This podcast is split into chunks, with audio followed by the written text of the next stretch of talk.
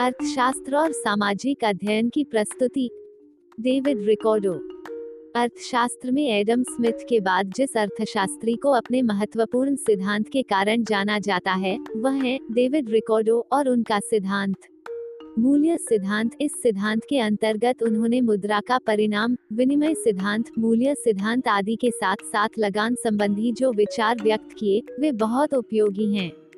Ricardo ने सर्वप्रथम अंतर्राष्ट्रीय व्यापार तथा स्वतंत्र व्यापार पर भी अपने वैज्ञानिक विचार प्रकट किए। डेविड रिकॉर्डो का जन्म 1772 में इंग्लैंड के एक यहूदी परिवार में हुआ था। उनके पिता एक शेयर दलाल थे। अतः उन्होंने रिकॉर्डो को बहुत कम अवस्था से ही व्यापार के गुण सिखा दिए थे। 21 वर्ष की अवस्था में रिकॉर्डो ने अपने माता पिता की इच्छा के विरुद्ध यहूदी युवती से विवाह कर ईसाई धर्म अपना लिया था। इसके बाद उन्होंने 1819 में राजनीति में प्रवेश लेकर संसद तक का सफ़र तय किया। देश की आर्थिक समस्याओं पर उन्होंने अनेक लेख लिखे और बहुत सी पुस्तकों का प्रकाशन करवाया, जिनमें the high price of bullion a proof of the depreciation of bank notes 1810 principle of political economy and taxation 1817 protection of agriculture 1822 a plan for the establishment of national bank he 1824 notes on Malthus principle of political economy 1824 प्रमुख हैं।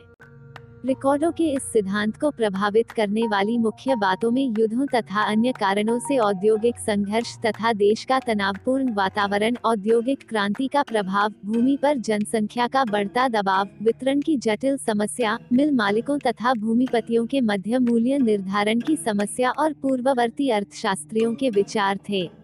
Ricardo ने वितरण की समस्या पर विचार व्यक्त करते हुए कहा कि किसी वस्तु का उत्पादन भूस्वामी, श्रमिक तथा उत्पादक संयुक्त रूप से करते हैं।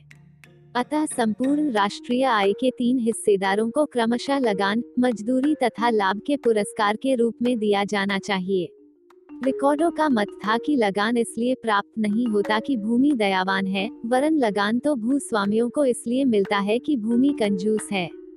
लगान भूमि की उपज का वह भाग है, जो भूमिपति को भूमि की मौलिक अविनाशी शक्तियों के उपयोग के लिए प्रदान किया जाता है। लगान मालूम करने के लिए रिकॉर्डो ने चार चीज़ों का प्रयोग किया है, एक विस्तृत सीमांत, दो घटिया भूमि, तीन गहरा सीमांत और चार उत्पत्ति हरास का नियम। भूमि की उर्वरा शक्ति को ध्यान में रखकर ही लगान का निर्धारण किया जाना चाहिए। मजदूरी सिद्धांत के प्रतिपादन में उन्होंने स्वाभाविक और बाजारी मजदूरी को व्याख्यात किया। लाभ के सिद्धांत के संबंध में उनके विचार स्पष्ट तथा अपूर्ण हैं। रिकॉर्डो ने पत्र मुद्रा के निर्गमन तथा नियमन पर अपने महत्वपूर्ण विचार व्यक्त किए। वे बैंकिंग प्रणाली के राजकीय नियंत्रण के पक्षधर थे।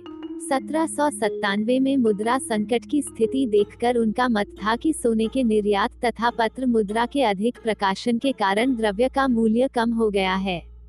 अतः पत्र मुद्रा के निर्गमन में कमी करके सरकार को उस पर नियंत्रण रखना चाहिए।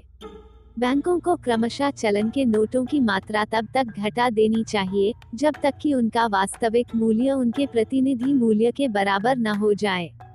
स्वर्ण रजत की कीमतें गिरकर टकसाली मूल्य पर न आ जाएँ। संसार में रिकॉर्डो द्वारा प्रचलित लगान सिद्धांत पत्र मुद्रा नियमन और निर्गमन सिद्धांत एक महत्वपूर्ण सिद्धांत के रूप में थे। यद्यपि रिकॉर्डो के इन सिद्धांतों की आलोचना हुई कि ये सिद्धांत अपूर्ण त्रुटिपूर्ण अवैज्ञानिक हैं, जिसकी भाषा भी गूढ़ तथा अस्पष्ट है। वास्तविकता यह है कि इन दोषों के बावजूद भी रिकॉर्डो का लगान सिद्धांत ध्रुव तारे की तरह अटल रहेगा। ऐसे महान अर्थशास्त्री का निधन 1823 को हो गया। धन्यवाद।